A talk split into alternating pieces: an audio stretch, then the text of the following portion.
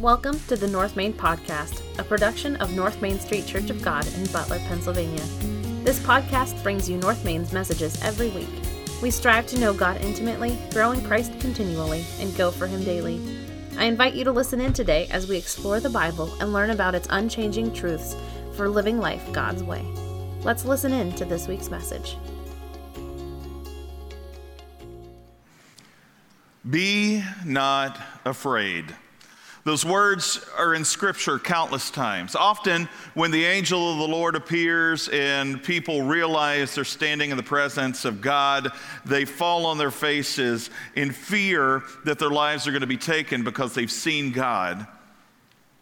Be not afraid. Jesus mentions this in the Gospels countless times to his disciples and to those who see these miraculous wonders that he does. Question I have for you this morning is what are you afraid of? We all have fears, and some of you who claim to not have fears, I'm sure deep down somewhere you either had fears in your past or you still have fears you just don't want to admit out loud.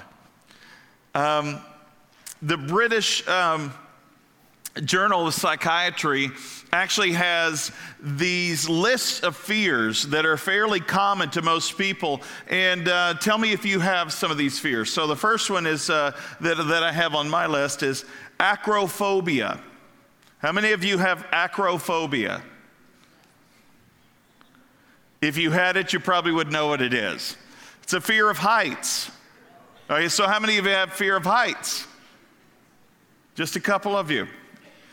Aerophobia, like aeroplane, fear of flying. Uh, arachnophobia. You remember the movie back? It was back in my day. Arachnophobia. It's where spiders come out of the sink and every hole and crevice of the wall and all of that stuff. It's a, actually an old movie. If you want to watch it, it's, it's really a creeper. I actually have arachnophobia. I hate spiders. And I probably shouldn't have admitted that out loud because of last week when I was pranked by a shirt. Astrophobia. You know what that is? Fear of thunder and lightning. My dog has that. Let's see, autophobia fear of being alone, autophobia. Uh, claustrophobia, how many of you have heard of that? A couple of you. How many of you have claustrophobia, fear of enclosed or tight spaces? Yes, uh, if you had a, uh, you know, one of those CAT scans or MRIs, yeah, not not fun. All right. Hemophobia, fear of blood. How many of you have fear of blood, Sarah Lee? I'm just kidding. It's just the thought of blood. Okay. All right, let me go to some examples of more unusual phobias. How, about, how many of you have alektorophobia, not electrophobia, alektorophobia? Fear of chickens. if you're a farmer, this is not a good fear to have. How about, uh, this is good, onomatophobia? Like onomatopoeia? Onomatophobia is the fear of names. So I don't know what this person that has a fear of names does if they have a name. I guess they just go by the person whose name shall not be mentioned. Oh, that sounds like Harry Potter, and I probably shouldn't mention that. Sorry. This is a Christian group. Anyway, um, uh, uh, here, here's one, I'll close. Uh, I won't go on anymore because I have several more, but I just won't do it. Um, pogonophobia. In Western Pennsylvania, this doesn't go over well. It's a fear of beards. Not beer, beards, beards. We all have fears of many different shapes and sizes. And I told my class this morning I was teaching, one of my fears actually reson- originates when I was probably around seven or eight years old. When um, my family and I stopped going to Florida for vacations. Uh, my dad decided to buy a boat. And we went to a place in central Kentucky in a, in a town called Burgin, which is actually where my family ended up moving to when I was nine years old. Uh, and, and, in this place is, is, a lake that's about 32, 33 miles long. At its w- widest, it's maybe 150, 175 feet across. and it is a super deep lake. It's actually a dammed up river that uh, powers a hydroelectric uh, power plant where the dam is. That's where my dad worked. And uh, so the earliest memories that I have, other than Florida, of vacation times or on the weekends is we'd go to Herrington Lake, which is what this lake was, and we would go swimming. And I love to swim. Every kid, I think, for the most part, loves to swim. Not all kids have a fear of water. Uh, we just have a fear of drowning. So, but we love to swim. And I remember swimming in this lake. And this lake is one of the murkiest, greenest water lakes you'll ever see. I had the fear of not knowing what was around me in the lake because you couldn't, if you went under the water and looked, you couldn't really see your hand in front of your face. It was that murky. And so I don't like not knowing what's under me or around me. Uh, and when something brushes up next to you, it freaks you out a little bit. One of my jobs as a kid was to, to uh, one of my chores when I got home from school off the bus. I was a latchkey kid. So I got home, had two hours every day before mom and dad got there, and what glorious fun that was. But if I didn't get my chores done, my dad would know it, and I would get in big trouble. One of my chores was letting the boat dock in and out. So, hydroelectric plant draws the water for purposes of generating electricity, so the fluctuation of the lake was constantly happening. So we had these spools at the top of the hill bolted into the bedrock where you'd crank in the dock or let it out, depending on if the water levels were up or down. And so I would do that, and, and, then, um, and then I would get in the canoe and just go wherever I wanted to, which I wasn't allowed to do. Kids, uh, don't take note of this. Um, but I would always be freaked out if I flipped the canoe over, which are easy to flip over, of the murky waters.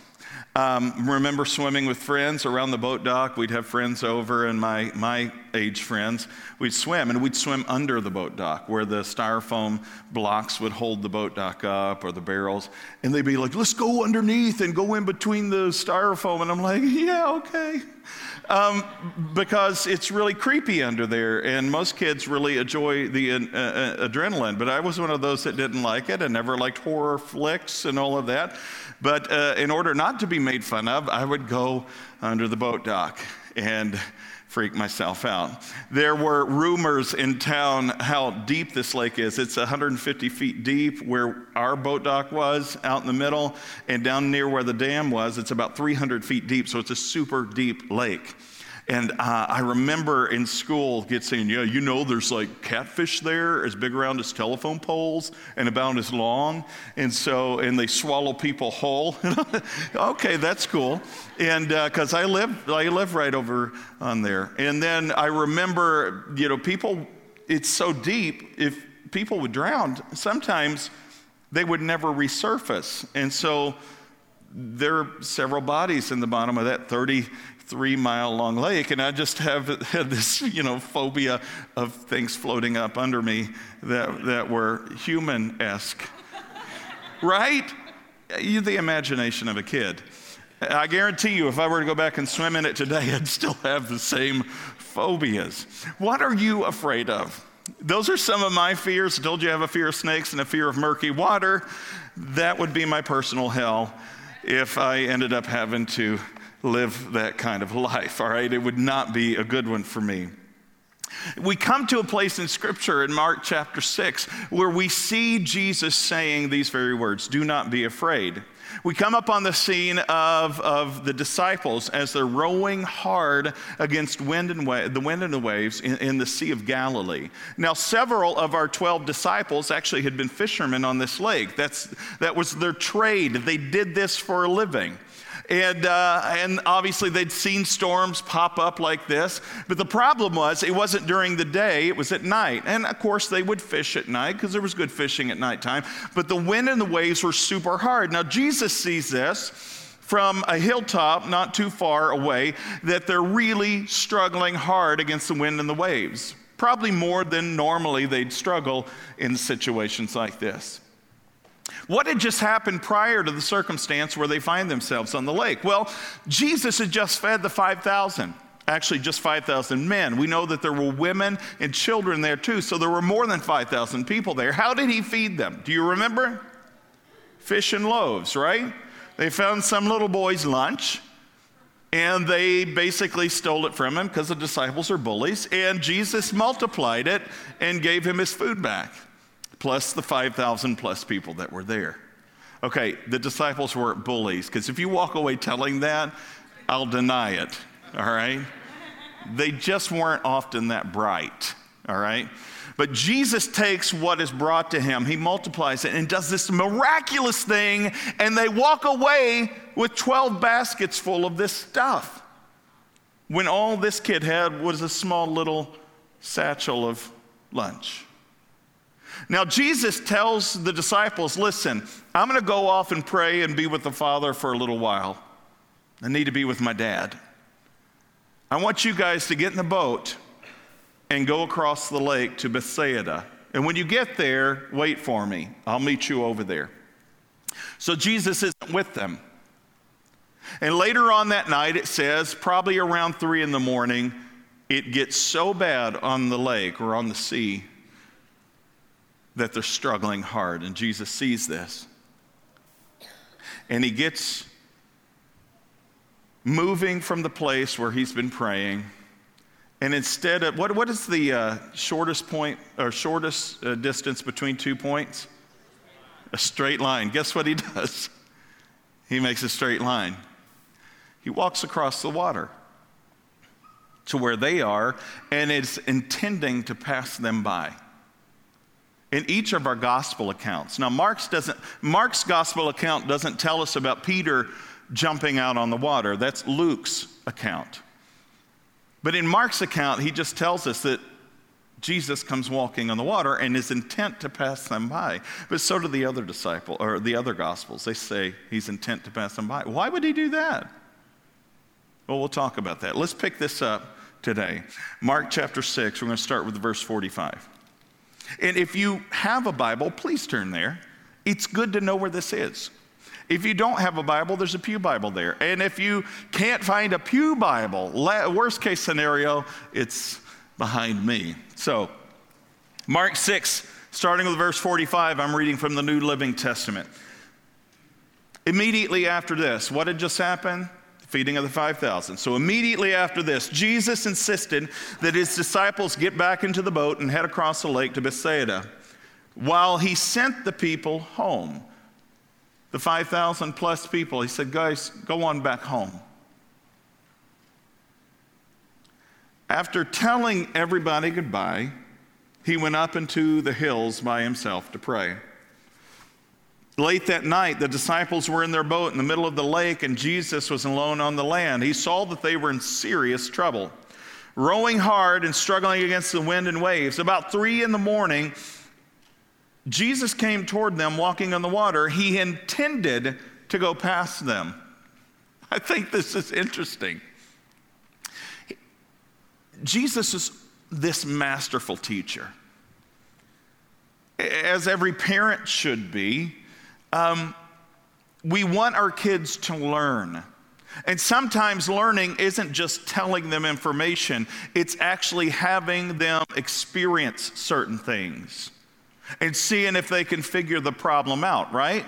If, if our kids can learn by figuring something out, they're more able to figure it out a second time and a third and a fourth, and they grow in this knowledge. But if we're always stepping in and fixing the problems for them, they don't often learn, do they? So Jesus is intending to pass them by, it says. But what happens next? But when they saw him walking on the water, they cried out in terror, thinking he was a ghost. And again, I've, I've preached on this passage before, and oftentimes I'll go, they went, ah! Like this, you know, I can just imagine these grown, burly fishermen, tax collectors, zealots in this boat that Jesus says, Come follow me. He's got the 12 there with him, even the one that would betray him, Judas Iscariot, and they get freaked out. They get scared to death because they think it's a ghost, which prompts me to ask the question have they seen a ghost before? What would make them go to that conclusion? Or did they just believe in the fables and stories and tales that they had heard? Oh, this place is haunted. You don't want to go there. Or this part of the lake is haunted. You don't want to go there. What was it that they had grown up with that made them automatically go to this? But they see Jesus walking on the water. They don't recognize him. They think he's a ghost. And they were super terrified when they saw him. But Jesus spoke to them at once. What does he say? Don't be afraid. Do not be afraid. Take courage. I am here. Now, that's not the correct translation. And most of our Bibles don't have the correct translation of take courage, I am here, because it doesn't sound right.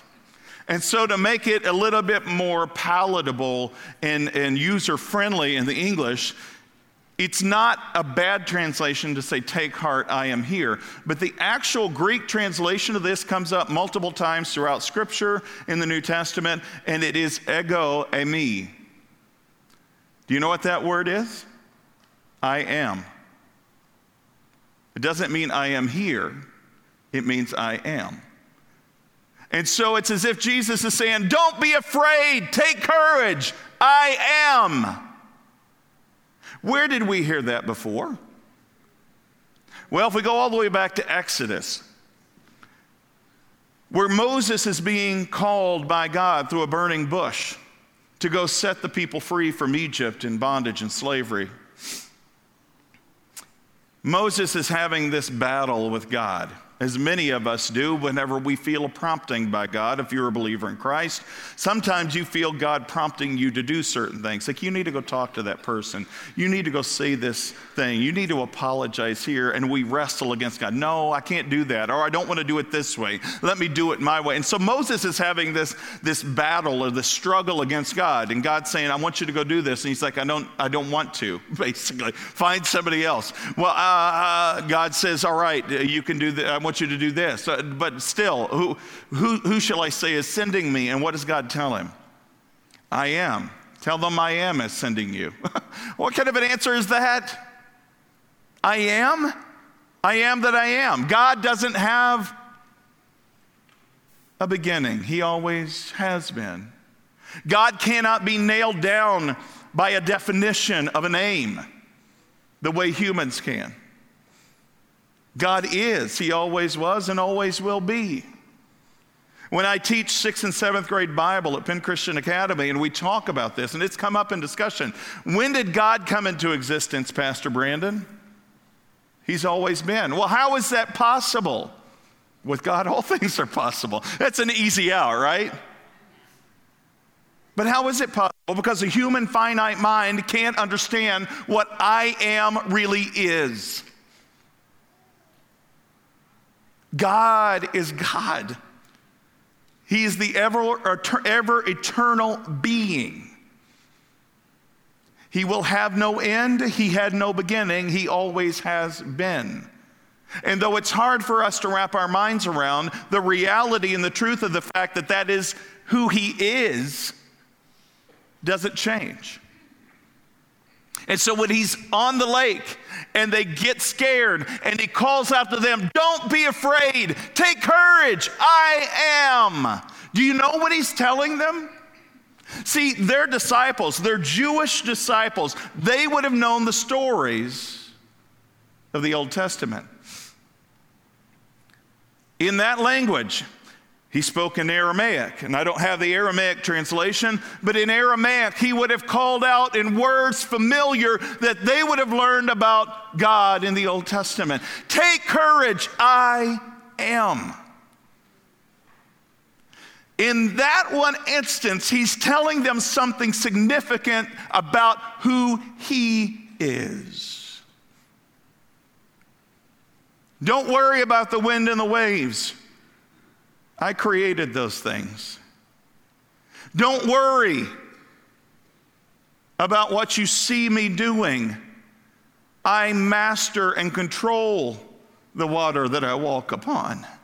Don't worry. Don't be afraid. I'm going to take care of you.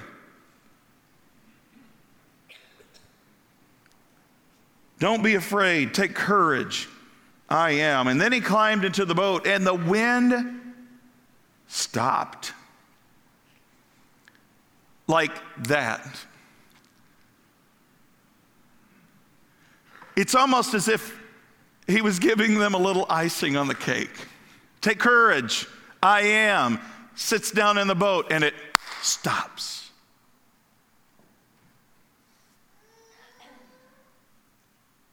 Nobody says anything. They were totally amazed, Mark tells us. Totally amazed. That word right there, we'll talk about in a minute. Amazed doesn't even touch what they were feeling in that moment. For they still didn't understand the significance of the miracle of the loaves. I mean, they're, they're ponder, they're rowing against the wind, they're on their way across to Bethsaida before Jesus walks on the water, and they're like, hey, God, how did he do that? Where did, how did, what, how did? And they're doing that on the water, and then the wind and the waves come. My guess is they're now preoccupied against the wind and the waves, but then they see Jesus. Jesus comes walking. They think he's a ghost. They freak out. He says, Don't worry, it's me. And then he gets in the boat and that stops. How do you make sense of all this? How would we have made sense of all that if we were one of the 12? Because it says they were totally amazed because they still didn't understand the significance of the miracle of the loaves. And then Mark says their hearts were too hard to take it in. You see, what fear does is it hardens us. What fear and worry and anxiety do is it hardens us to the realities of life instead of God being the one that we trust to lead us through the difficulties of life.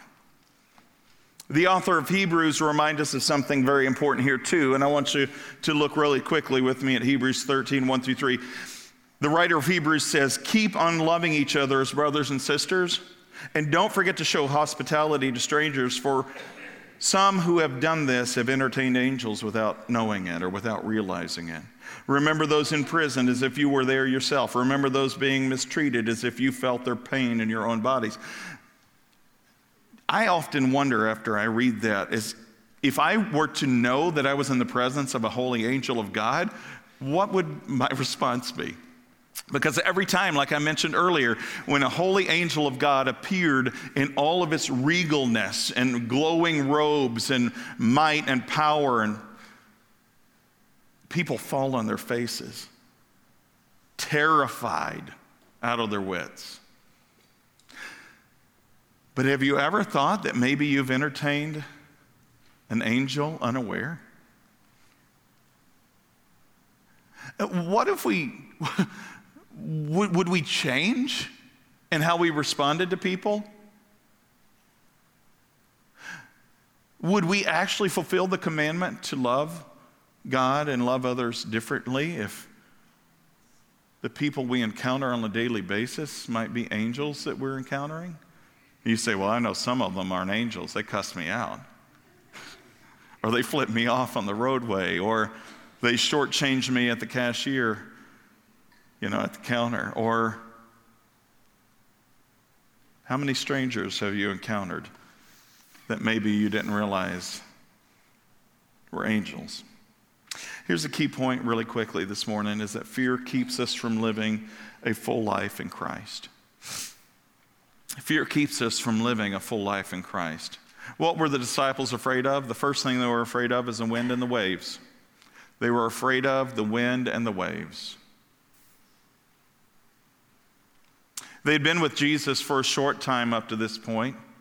They trusted him enough to follow him, to leave their professions, to leave their families, and to go follow Jesus. To set out on these uh, journeys across the, the area of Galilee and Judea. And they start to see this guy, Jesus, doing these miraculous things. And he's teaching them along the way who he is. And he's revealing to them who he is. And yet, even after miracle and another miracle and another miracle, I mean, even at the wedding of Canaan, the first miracle we have recorded that Jesus did, turning water into wine. How is that even possible? And they experienced these miracles up to this point, and it says their hearts were hardened. They, they, they were still struggling to, to, to take into account the feeding of the 5,000. How many times has God maybe allowed certain things in His created order to affect you so that it draws you closer to Him? How many times has He brought you out of situations or made a way for you when everything seemed just utter chaos? and you thought you were at the end of your rope. How many times has it happened where he's done that, but you've just chalked it up to coincidence, but he's saying, I've been right there with you, making a way for you, even when you didn't ask me to at times? How many times have you been afraid and you've been paralyzed in your fear because you didn't know what else to do, and so you just clammed up and stopped? How many times have you pulled the covers back up over your head when the alarm clock goes off in the morning because you didn't want to do the day, because you were afraid and depressed and down and out? How many of you have checked out?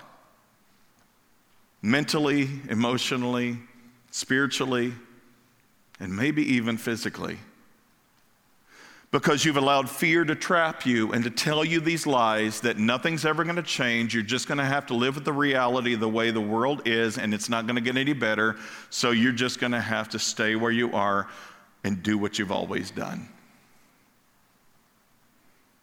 When there is a great God who is greater than the realities of the world we live in, that is supernatural, that holds the keys to death and Hades in his hand, and that holds the keys to eternal life to set us free from sin and death so that we can live life to the fullest. But yet we won't step into that because we're afraid.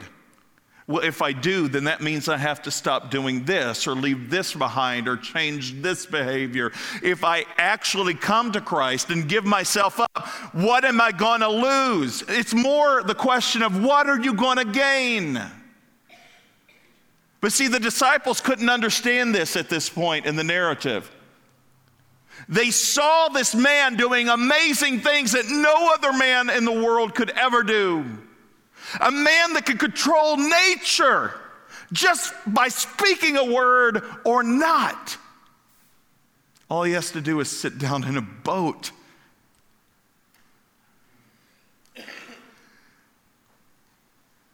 And yet they were perplexed. All too often, we find ourselves fighting against outside influences that storm and rage against us. And some of you that stepped into this place this morning have probably found yourself right now in a current situation where you are fighting and struggling and fighting and struggling, and it just feels like you're beating at the air, not making any progress, and you're scared to death. The only way that we're ever able to overcome the torrential battering is by being anchored to Christ on the inside. And some of us haven't realized that. Some of us say we do some of us say we believe in Christ, but we've never fully put our trust in Him. It's just lip service. But Jesus isn't concerned about your lip service. He's concerned about what's in the heart. And what's in the heart is either what anchors you or what lets you get battered by the wind and the waves. And see, Jesus tells us this narrative too in the Sermon on the Mount. He says, The wise man builds his house on the rock. Why? If he builds it on the rock rather than on the sand, when the wind and waves come, what's going to happen? He'll be able to withstand the battering of the wind and the waves if you're built on the rock. And he is the rock. But all too often, we find ourselves building on sand. Why? I don't know. Maybe it's easier. Maybe we think it's going to be just fine. Maybe we're lazy. Because to build on rock means we have to anchor ourselves in. To build on sand, we just put something on top of it. If you want to build on the rock, you, have a, you need a jackhammer, a drill that can bore through stone so you can anchor yourself to the rock. And it's too hard, it takes too much time. My dad always taught me if you want to do a job, do it right the first time. Measure twice, cut once. You know how many times I didn't follow that advice throughout life and building stuff? And I'm like, yep, that's it, zip. And I'm like, oh, I just wasted a board. I got to go back to Lowe's or Home Depot and get another board. Why? Because in the foolishness of my own inability, I continue to do the same thing over and over again, expecting a different result, and we call that insanity. But Jesus says, I'm the way, the truth, and the life. No one can come to the Father except by me. He says, if you build on the rock rather than on the shifting sand, you're going to be able to withstand anything this world throws at you. But, church, listen to me. The church in our culture is not withstanding the battering ram of the world right now. The church in other cultures is, and it's thriving and growing. The church in China, Indonesia, Iran, Iraq, where they're under the biggest amount of pressure, they have locked themselves into the stone of Jesus Christ. The stone that the builders rejected has become their cornerstone. And we put not we put Jesus not as a cornerstone in our lives, in our culture. We just have him as a part of the edifice. Oh, he's in there with the rest of the stones. But see, the cornerstone is so important, isn't it? Because what does a cornerstone do? It sets up the alignment for the rest of the stonework. It's the one that you measure. I, I worked with a mason back in Ohio um, while I was working for the church. We were building an addition onto the church, and he was showing me that he takes the cornerstone, he's got to get it exactly level and exactly square, because then he locks this little, uh, little piece onto it that has a twine that reaches all the way across to the other side so that when he puts every other stone down, every other block down, it's in alignment with that cornerstone because that cornerstone is perfectly aligned. He's the cornerstone. But in our lives, oftentimes, especially in the American church, he's just one of the other stones. And he can't be just one of the other stones. In other places, it says he's the capstone the Romans gave us these beautiful archways and these arches. And the arch is one of the strongest uh, structures in, in, in, the world. And you see these aqueducts that even run through Rome and Italy today, where they have these huge arch structures. And on top of those arches are these aqueducts that used to bring water all over the place. The first real plumbing system the world had known up to that point. And the arch is strong because it holds everything together. And it says in Scripture that Jesus is the capstone. What is Pennsylvania's main, uh, what are we? The keystone state. The keystone is the same thing as a capstone because what does the keystone do? It holds the other ones in place. It is that one top central piece in that arch that if you pull it out, what happens to the rest of the arch? It, it, it fails. So, what do we do? Do we have him just as any other stone, or do we have him as a capstone? Do we have him as a cornerstone? Is he the foundation stone? See, all of these apply. The disciples were also afraid because of seeing what they thought was a ghost on the water. Again, I don't know what their histories were like up to that point. I don't know what they experienced in life. I don't know if they'd ever seen an apparition or not, or what they thought was one. But for whatever reason, they see a ghost. Now, before we're too hard on them, if you were one of the 12 in the boat, what would you do?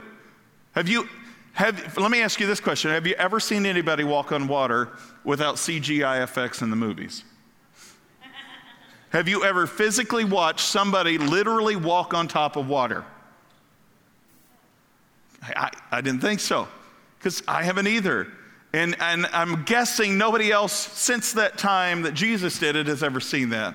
The only other human that we ever know, that we ever know of that, that did it was Peter. And in Luke's gospel, it says, Peter calls out to Jesus at this point where, where, where uh, Jesus says, Don't be afraid, it's me.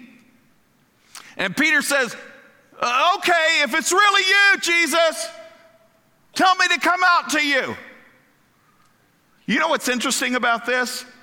Is that Peter doesn't just jump out and start walking, he, has to, he wants to get permission first. Smart guy, at least in this instance. And, he, and Jesus says, Well, get on out here. That's what, it, where I'm from, Kentucky, that's how they would say it. And so he jumps over the side of the boat and he begins to walk. And the amazing thing is, He's walking on the water. But what happens to Peter? What gets the best of him? Because if you've read the story before, or even if you've not been familiar with the church at all, you might be familiar with the story of Jesus walking on the water and Peter walking toward him and beginning to sink. Why did he begin to sink? He started looking around at the wind and the waves and he started to get scared. This is before Jesus calmed the wind and the waves, and Peter's walking. And he gets scared. Why does he get scared?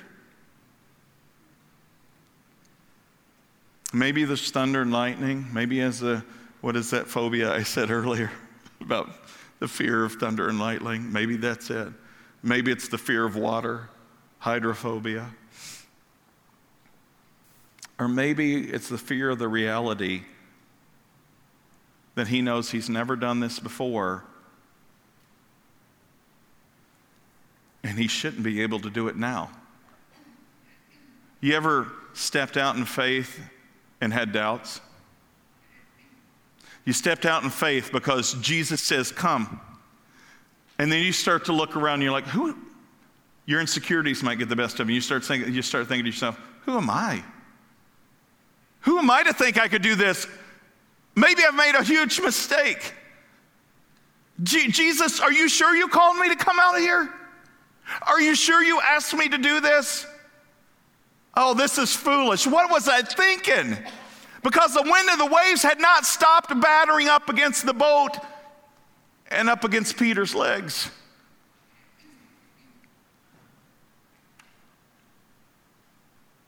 And we struggle. I think we struggle oftentimes when we know Jesus has called us, but the fear of the what ifs overrides our sensibilities and we get scared. You know what fear does? Is it paralyzes us to inaction. Fear doesn't motivate us. Oftentimes fear paralyzes us. And Jesus calls us often to call out our fears, to face our fears, to have more trust in Him than the problems we're facing. You know why Jesus was going to pass them by? You want to hear my interpretation and thought on this? Because I think he was wanting to see if they wanted him more than they wanted their current circumstance. Do you really want my help? It says he intended to pass them by.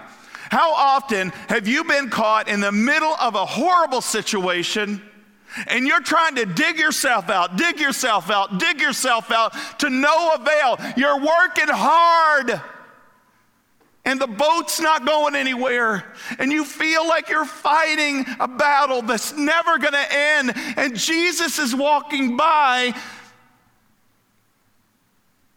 and he's waiting on you to say, Help! Help! I can't do this alone. I've been working hard and it's not working. What I'm doing is not fixing the problem.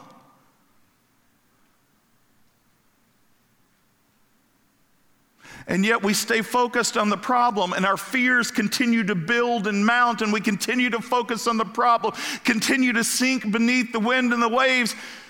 And Jesus is there, and he's saying, Listen, when are you going to call out? And he reaches down and he grabs Peter's hand and he says these words Oh, Peter, oh, you of little faith. Why did you doubt? I said this in class this morning, I'm going to repeat it again. Who did Peter doubt? Did Peter doubt Jesus or himself? Because he trusted Jesus enough to get out of the boat. But then he started realizing the reality of where he was and that he, under no uncertain terms, has never been able to do this before. What makes him think he can do it now? And he starts to doubt in himself. And what Jesus has called us to is to live a life abundantly, and a life abundantly stays focused on Him, which helps us to rise above the wind and the waves. It helps us to do things that are amazing. Jesus gives us the promise. He gave His disciples a promise. The things you've seen me do, guys and ladies, You will do even greater things than these. But yet we don't believe that because we don't believe in ourselves and the ability of Christ supernaturally working through us. And so we stay afraid, we stay put, and the world around us rages, and we wonder why it's getting worse. Because God's people stay silent. It's because God's people stay afraid, and when they stay afraid, the enemy has them where he wants them. He has the American church where he wants it. Why?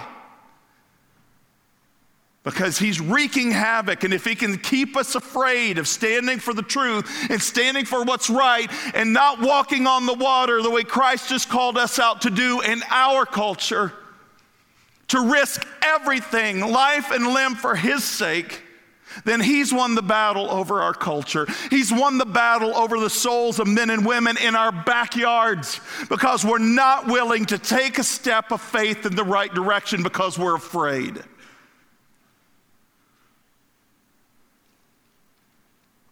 Church, it's not about getting people through the doors of a physical facility so that we can grow in numbers and grow our finances and build a bigger building. It's about growing the kingdom of God. It's about making citizens of his kingdom rather than our own small little kingdom so we can make a name for ourselves. That happened in Genesis 11. You remember the Tower of Babel? It's about making a name for him.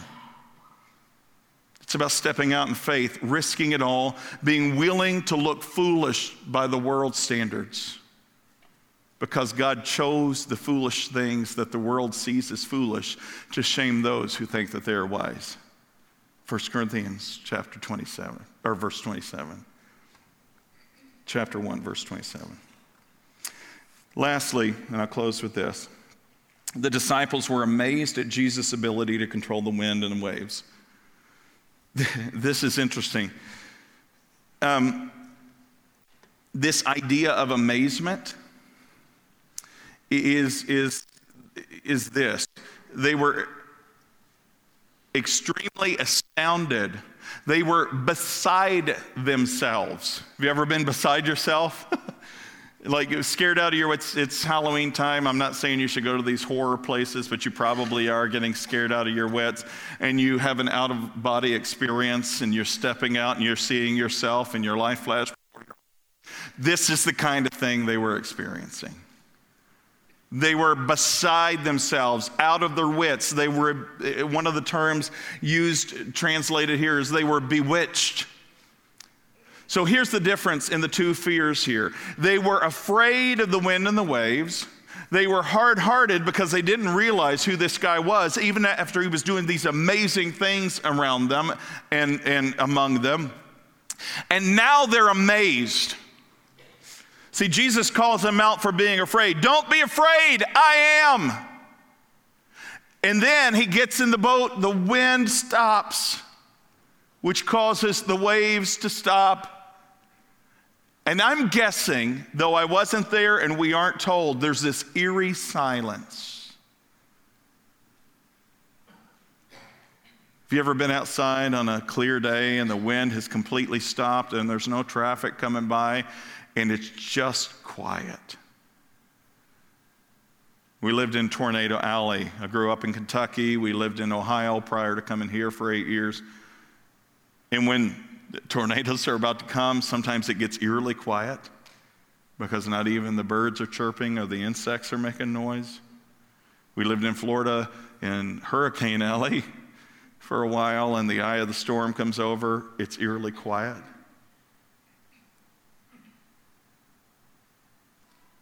And nobody dares say a word. But they're all thinking to themselves, who is this guy? And so their fear that had paralyzed them now turns to this fear of awe and wonder. They're still not sure who he is, but now they're reverently afraid of him. The fear of the Lord is the beginning of knowledge, but fools despise wisdom and instruction. The author of Proverbs tells us. So you have this fear of this guy in the boat with them that they are just awestruck and amazed. There's a painting by Gabriel Max that's going to be on the overhead here. He's a 19th century Austrian painter that seems to illustrate the fearlessness of a believer in Christ, or at least what the fearlessness of a believer in Christ should be.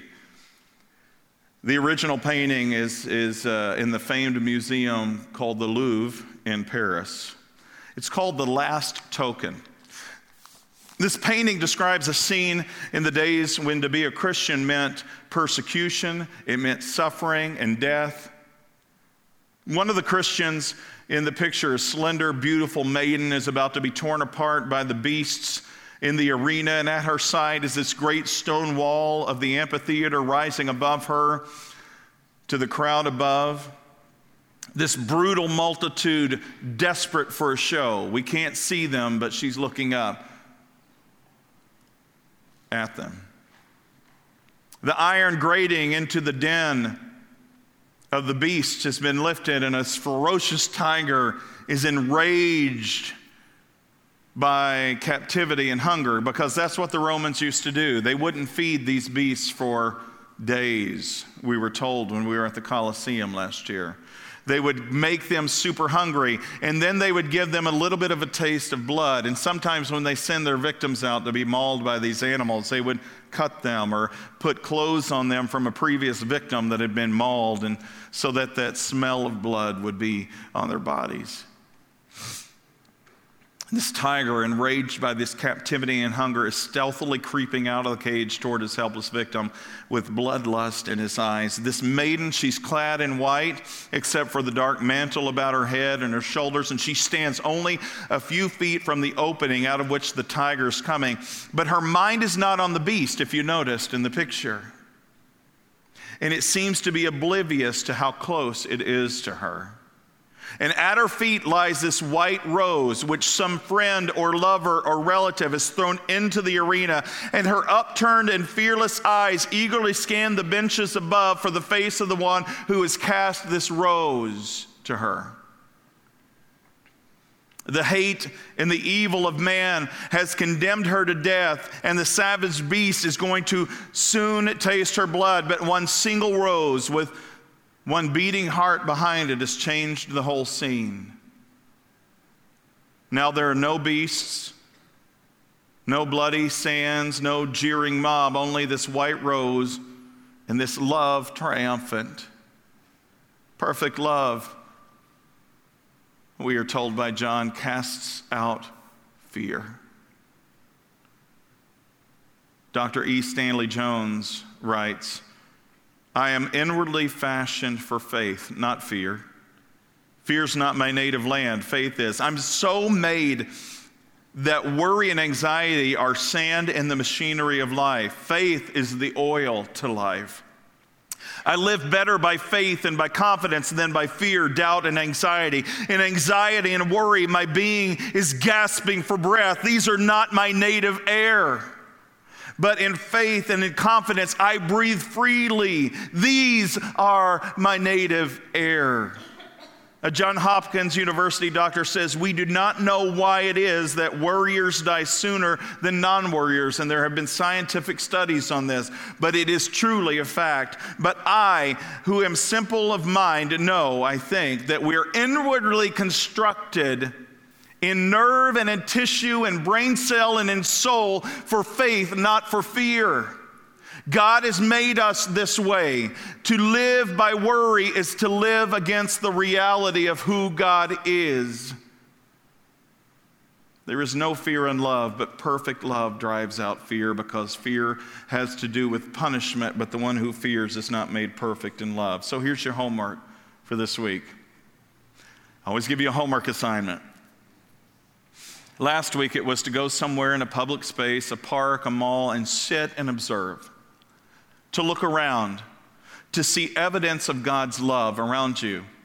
You don't have to be in a physical building at a place we call church to see God moving. God is alive and well and works around us, and we're often blind to it. That was your homework assignment for last week, is to see is somebody helping somebody out with bags to the car or somebody helping somebody across the street, or where did you see evidence of God this week? So, this coming week, or this past week, this coming week, don't be foolish, all right? But take somebody out for lunch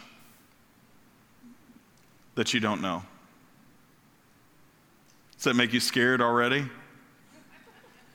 Take a complete stranger. Um, take somebody who's down and out on their luck. If you can't take them somewhere, bring food to them and ask permission to sit and eat with them. Get to know them, to know what makes them tick. You know, they were created in God's image too. Take time maybe to visit a shut in, somebody you don't know. We have a ton of shut ins at our church that are unable to come to church. We'll give you a list. Spend an hour with somebody, breathing life into them. It probably will unnerve you to think I'm going to somebody's house or to a nursing home and I'm scared to death. What am I going to say? What am I going to do? Allow God to use you. Maybe, maybe it's visiting somebody in the hospital that you don't know. It's easier to visit people you do know. To visit people you don't know is a whole new ballgame. Maybe you just go to the hospital and find a wing and go into a random room and say, Can I pray with you? How does that make you feel? Super stoked? No, because I see fear on some of your all's faces. Like, are you serious? You want us to do? Yes. A few weeks ago, I preached, We are salt and light. Isn't that what Jesus called us? We are to be the light of the world. We're to be the salt of the earth. Why uh, should we be afraid? do not be afraid.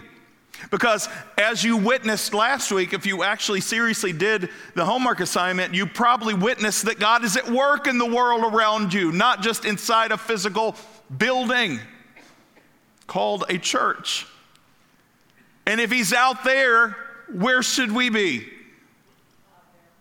You guys don't believe me. If He's out there, where should we be? Thank you. At least a few of you got it that time. I'm not preaching at you. Please understand this. But if we are truly going to be a relevant church for our day and age, at least let's just say maybe not nationally or internationally, maybe just in Butler or Center Township or Butler Township. If we're going to be a relevant church with the gospel of Christ, the keys to the kingdom of heaven, what should we do? Go about our day ignoring everybody we don't know and only hanging out with those we do know whenever we feel like it because we're too concerned about what's on our phones or our media devices. And that's probably what some of you are thinking right now, aren't you? I don't have enough time for my own family. You want me to go visit a perfect stranger? Yeah. Yeah, I do. Well, you do it for, I do all the time. Trust me. Because when I go into a hospital or a nursing home or when I'm on the street, or whenever I'm in the public eye, my kids always ask me, Do you know that person? I believe, Nope. Why'd you talk to? They used to ask me that all the time because I love people, because God loves people. I, I just want to be able to be light and salt in some small way. Can you imagine what 300 plus people could do from North Main if we took seriously to be light and salt? Just, just not to preach, not to take your Bible, not to hand them a tract, but just eat with them, take them a coffee, sit with them, listen to them, and speak life into them. As our worship team comes forward today, let's pray. Father, you called us to be not afraid. But some of us don't know how to do that. Because we've lived in fear, we lived with fear and anxiety our whole lives. And to live a life without fear would be foreign to us. But God, remind us to live life without fear is to live life abundant, to live life of freedom. As we mentioned and talked about last week, Jesus, we know you said, the thief comes to steal, kill, and destroy, but you have come that we might have life and have it to the full. Help us to step out in faith, to abandon our anxieties and fear and to look at the possibilities of what you have before us. Help us to build on the rock. Help us, God, to not be foolish by your standards, but help us to risk being foolish by the world's standards. It's in Jesus' name we pray. Amen. Thanks for joining us this week. Check back next week as we dig deeper and go further in our understanding of God's Word. Make sure to visit us on our website, www.northmaincog.org, where you can learn more about us. If you found value in today's message, we'd appreciate a rating on iTunes, or if you'd simply tell a friend about the show, that would be helpful too. Donating to the ongoing ministry of North Main is easy. Just go to our website and click on the Give tab at the top of the screen. Thanks for listening. We look forward to you joining us again next week.